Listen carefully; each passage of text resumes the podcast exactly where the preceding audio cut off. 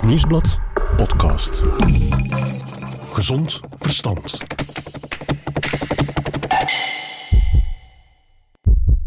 Hoor je dat? Dat is je hart.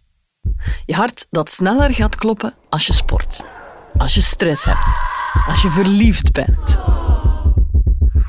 En dat weer vertraagt als je lang uit in de hangmat gaat liggen voor een middagdutje. Ons hart, dat weten we allemaal, is de motor van ons lichaam. Als het stopt, dan is het gedaan. Dus hebben we allemaal signalen aangeleerd gekregen toen we jong waren. Als je linkerarm pijn doet, alarm. Als je een overslagje voelt, naar de dokter. Maar stilaan komen dokters erachter dat die signalen niet voor iedereen gelden. Dat vrouwen vaak andere symptomen hebben voor een hartaanval dan mannen. En er al jarenlang in heel wat ziekenhuizen verkeerde diagnoses zijn gesteld, vooral bij jongere vrouwen. Tijd om daar iets aan te doen. Dus gaan we in deze podcast op bezoek bij de absolute topper onder de hartspecialisten in België, dokter Pedro Brugade. Ik ben Nathalie Delporte en we gaan in deze podcast samen recht naar het hart. Welkom bij Gezond Verstand.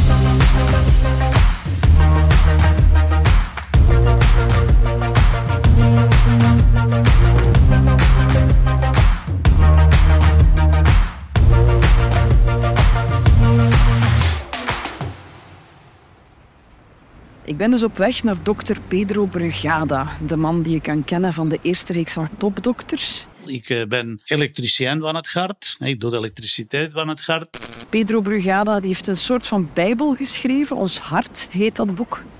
Het boek kwam een eerste keer uit zes jaar geleden, maar nu heeft hij een nieuwe versie gemaakt.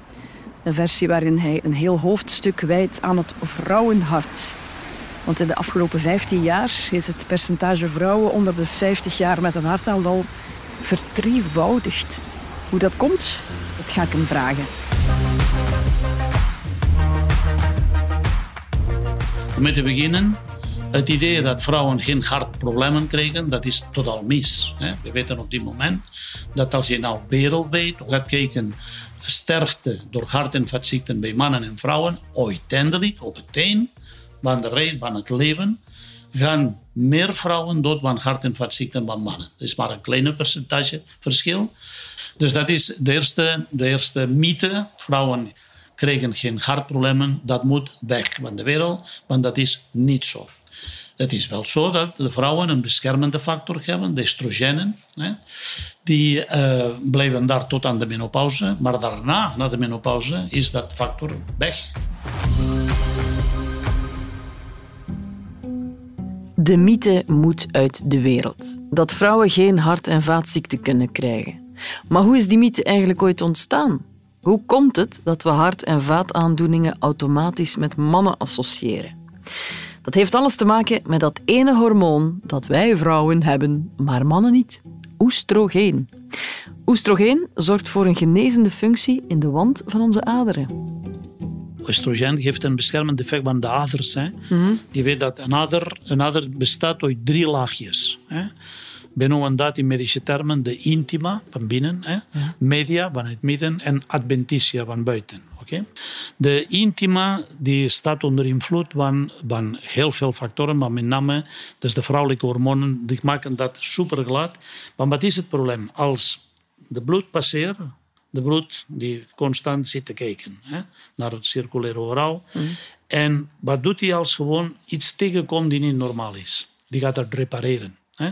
Dus als het voorbeeld van de schuurtje bij de, hè, bij de intima, bij een jonge vrouw, daar gaat een schuurtje optreden. Ja, we weten nog niet de mechanisme. Boom. Wat doet het bloed? Je zegt, oei, er is iets. Boom. Die gaat een bloedklonter maken. Ja? Wil dat repareren, maar dan verstopt de ader. Hè? Dan krijg je een hartinfarct. Nu, dat is het probleem van, van die uh, intima. Hè? Dat als dat gaat schuren, de cholesterol, eigenlijk door de bloed, kan dat kapot maken. Maar estrogen, de estrogenen beschermen steeds gewoon die laagje. Verlies je dat bescherming, ja, dan gaat dat makkelijker gewoon schuren. Hè? Vrouwen geven een zachtere huid. Jullie zijn veel zachter als een man.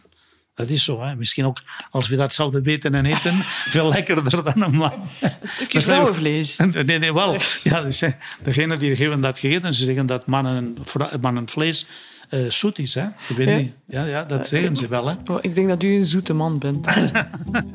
Kortom, vrouwen die in de menopauze gaan, ja, ik vrees trouwens dat ik het zelf ook heb vlaggen, hebben evenveel kans op hart- en vaatziekten dan mannen. Maar hun hart is niet hetzelfde. En de symptomen zijn niet dezelfde. En ook de manier waarop ze te behandelen zijn, is niet hetzelfde. En dat is iets waar veel hartdokters, chirurgen, specialisten mee moeten leren omgaan. Algemeen is een vrouw gemiddeld kleiner dan een man. Dat betekent dat het hart is ook in het algemeen kleiner. En we wisten al dat bijvoorbeeld de kransslagaders, heel belangrijk, ook qua diameter kleiner zijn. En dat was al een feit dat de hartchirurgen al jaren zeiden, ja, als we een vrouw moeten opereren, bypasschirurgie moeten doen, dan geven we kleinere aders. Dat is soms gewoon moeilijker te opereren dan bij een man. Daarna zijn een aantal dingen uh, gebeurd. Uh, op niveau van mezelf, dat is heel simpel. Ik uh, ben elektricien van het hart. Ik doe de elektriciteit van het hart. En ik heb te maken gehad al mijn ganse leven met heel veel jonge vrouwen. Met altijd en steeds hetzelfde verhaal. Hartkloppingen die miskend, onkend werden door gewone collega's die geen enkele aandacht besteden op die klachten. Waarom? Heel simpel. De hartkloppingen treden op. De vrouw in kwestie gaat naar het ziekenhuis. Een spoedopname, die komt daar en dan zijn de klachten over. Wordt alles onderzocht en bleek alles normaal te zijn op dat moment. Ja. En goed, uh, tot de volgende keer en de volgende keer en de volgende keer en de volgende keer. Dan begint natuurlijk de vrouw in kwestie ook te twijfelen. Zijn wel inderdaad klachten wat ik heb? Uh, zijn ze werkelijk hartklachten enzovoort? Dan beginnen ze gewoon uh, kalmerende middelen te krijgen van de dokters met diagnoses zoals angststoornissen, hyperventilatie, stress, whatever, burn-out, alles wat je wil. Behalve denken dat dat een probleem, een echte probleem was. En ik heb, dat is een, een groep mensen dat door mijn, mijn uh, specialisatie binnen de cardiologie altijd heb gezien. Jonge vrouwen met hartkloppingen op basis van ritmestoornissen. Als straks een vrouw hier binnenkomt, 25 jaar oud of 30 jaar oud, en ze zegt tegen mij, hartkloppingen. Ja? En in plaats van al deze vragen stel ik maar één vraag. Neem je Xanax? Ja, zeg ze, dan weet ik het al. Absoluut, het is gewoon zo. ze heeft al twee, drie dokters gezien waar ze een kalmerende middel hebben gegeven. En dat is een vuistregel. Ja, dat leren aan onze assistenten. Als een patiënt op de spoed komt, jonge vrouw, en die neemt kalmerende middelen en die, die heeft hartkloppingen, diagnose is hetzelfde. AV, nodale reentry tachycardie. Dat is een medische diagnose. Het is zo frequent dat de patiënten kalmerende middelen krijgen op basis van een diagnose van hyperventilatie, angststoornissen enzovoort. Door de hartkloppingen, in plaats van te gaan denken, ja, de patiënt heeft ritmestoornissen.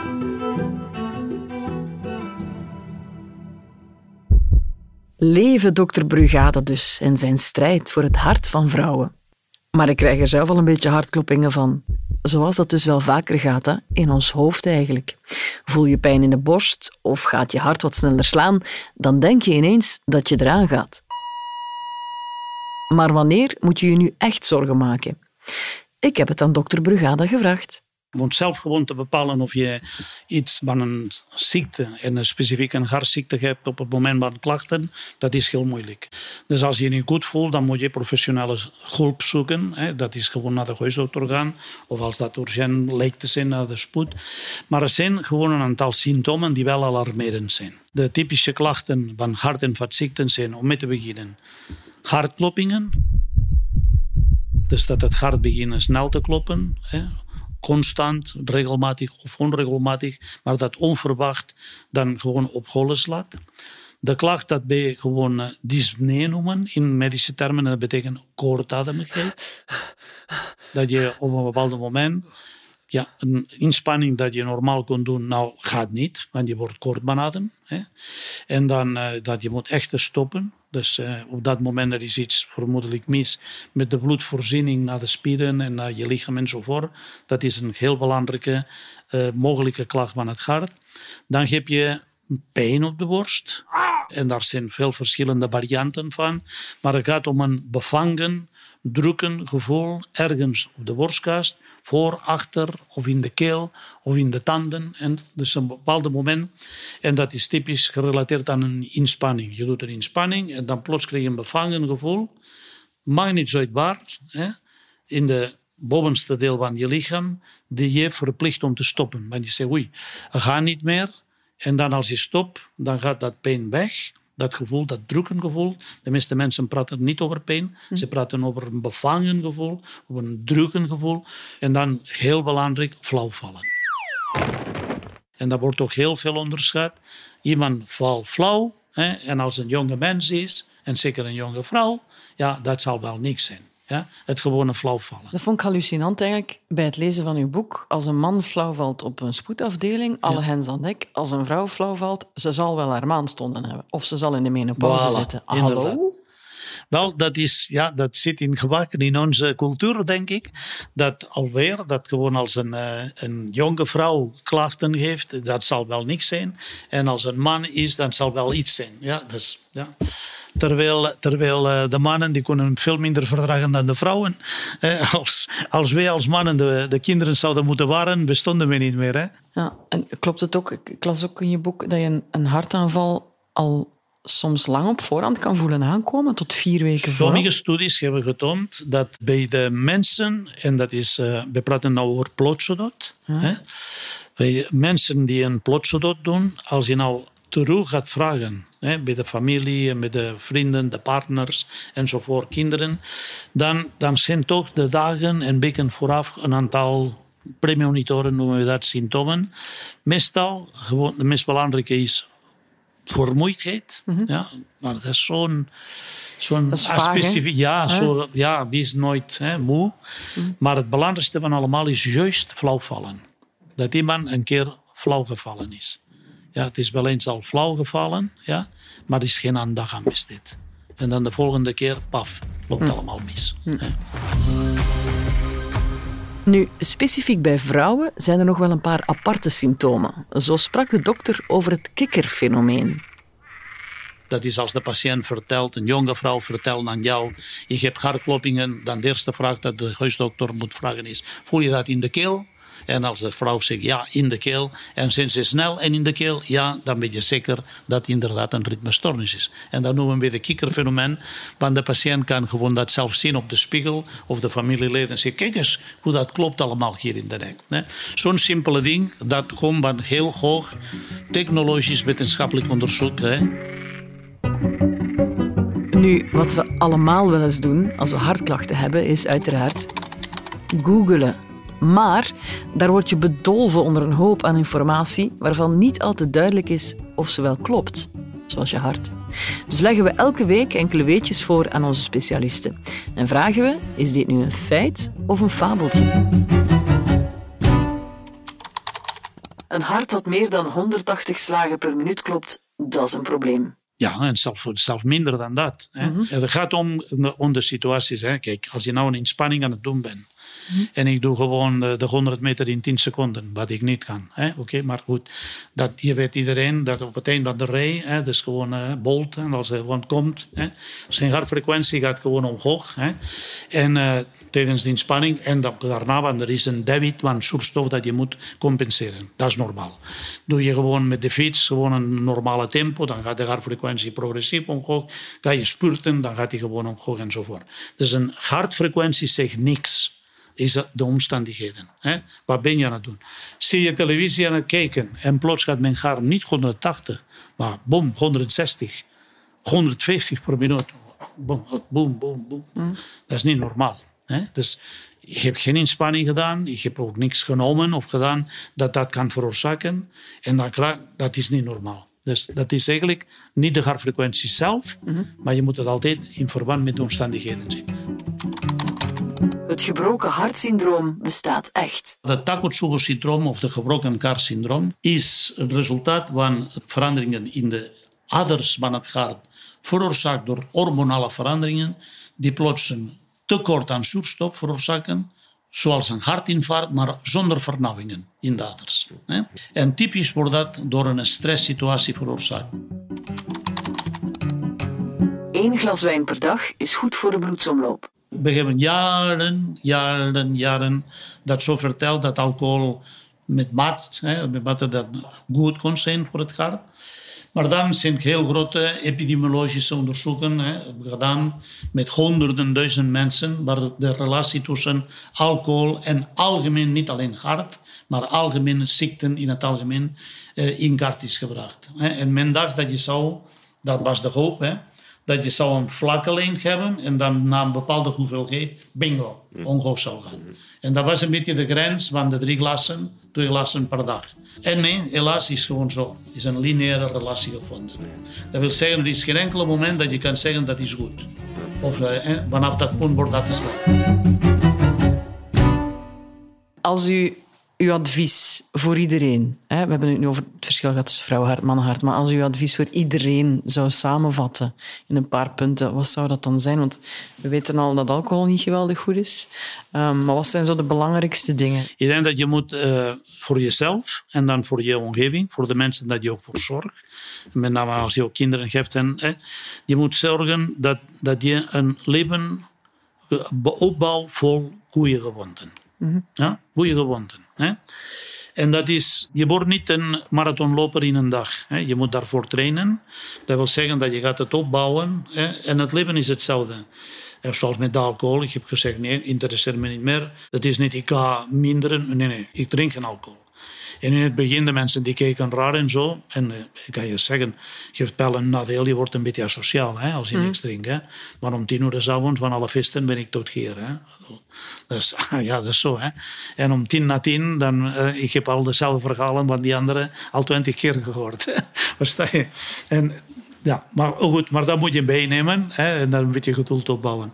Maar ik denk dat het, het creëren van een leven vol goede gewoonten, en dat doe je beetje bij beetje een beetje bij beetje. En het is gewoon van te zeggen, oké, als je nou het uh, overgewicht hebt, dan je gaat toch niet in, in drie dagen 10 kilo vermageren, maar maak gewoon van jezelf het doel van, oké, je gaat 1% per dag gewoon, of 2% per dag, of per maand, of per week naar beneden, whatever. En dan ga je gewoon de gewoonte gaan creëren om ja, dat te laten en dat te laten enzovoort. Sporten, hetzelfde. Je, je moet niet, en je moet sporten, en je moet dat gezond eten enzovoort. Nee, creëer gewoon vanaf het begin goede gewoonten. Ik denk dat iedereen weet welke de goede en de slechte gewoonten zijn. De slechte zijn gewoon de drugs, alcohol en roken en sedentarisme. Ja? Dat gaat samen met gewoon slechte eetgewoonten, veel te veel vettig enzovoort. En de goede gewoonten van het leven, dat is proberen je moet een beetje zelfrespect hebben, hmm. laat me zo zeggen. Je moet voor jezelf zorgen. We hebben één lichaam gekregen en je moet het respecteren. Ik denk dat dat het belangrijkste is. Mag ik u vanuit uh, mijn vrouwenhart bedanken voor deze verhelderende uitleg? Dank u.